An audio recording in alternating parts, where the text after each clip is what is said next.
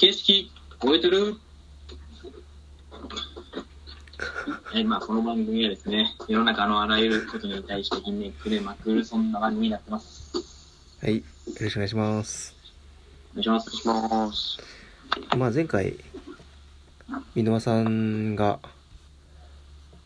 プロデュースっていうんですかね、編集して出した本の価格、じ実験思考っていう本の話をしたと思うんですけど、それが、まあ、本の値段をゼロ円にして、買った後にお金を決めてもらうみたいなやり方をしてて、で、そうやっていろんな広がり方があるんじゃないのってとこで、えー前回終わったと思うんですけど、その、浩平が言ってたみたいにデザインやったらいける気がしてでも服やったらなんか難しいんかなっていうなんか感じがするんよ。でそれはそのデザインには物の価値とことの価値が、えー、分かりやすくある気がしてて服ってなった時にそれを、えー買う人の立場からするとなんかその物以上の価値を見出す人っておるんかなみたいな。なんて言ったらいいのかなその例えばユニクロがやったらみんなゼロ円で買っちゃいそうみたいな。うんうんうんうん。物以上の価値。でも、パス・ザ・バトンにこのサービス導入した自分はいける気はしてて、うーん前の思い、えー所持してた人の思いとかにうんお金を払う人はいるのんじゃないかなと思ってるのとう、ん。あと、えー、なんかデコチャリってわかる？デコチャリ？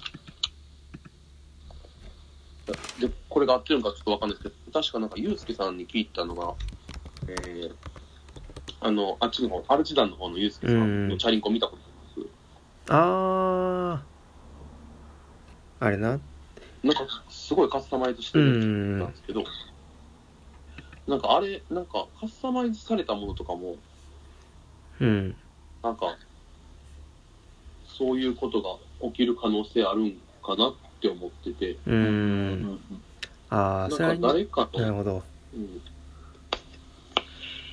それに近いなその芸大生がマンションに入って好き勝手にイノベーションして出る時に付加価値が生まれるみたいな家賃高なるみたいな。うん。うん。そう。なんかまあ一時的なうんお金じゃない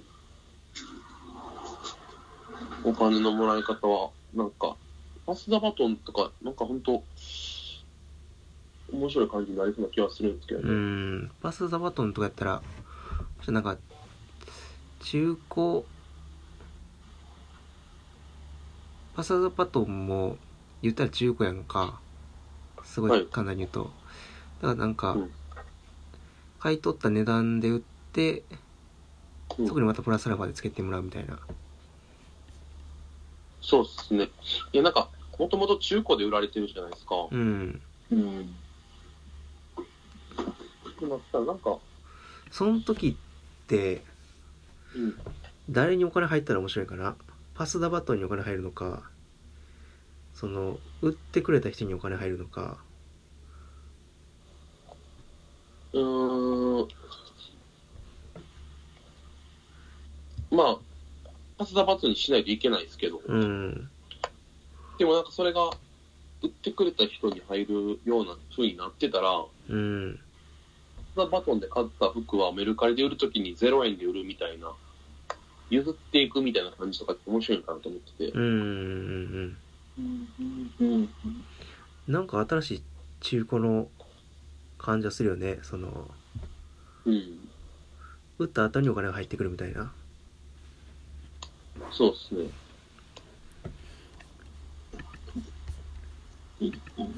うん。だ今回の実験しかやったらその、著者と会社が一連託承人の関係があるから、うん。一箇所にお金が集まるっていうのがあるけど、そのパスタバトンみたいに、なとこやとなんか、うまいことそれが分かれると、分かれるんじゃなくてそうっすね、ね、新しいうん。中古に出した人と買い取ったパスバトンとの関係性みたいなのが、新しく更新されるのかなっていうのが、なんか面白いな。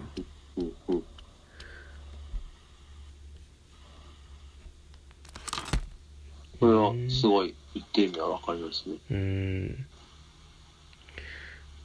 だほんまになんかそういう、ストーリーなんかな？なんかそういうのがないと、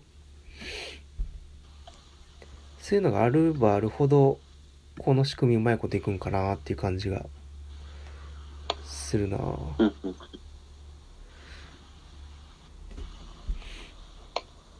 うん。職人業界ではこの可能性大体するのうん、なんやろうな。後払いみたいな。後払いじゃないか。成果綺麗さに応じてお金出るみたいな。おー綺麗さに応じて。うーん、なんか一律そうですね。やんな、なんかなんか結構一律なイメージがあって。ニーズによらず。うんうんうん。一律か。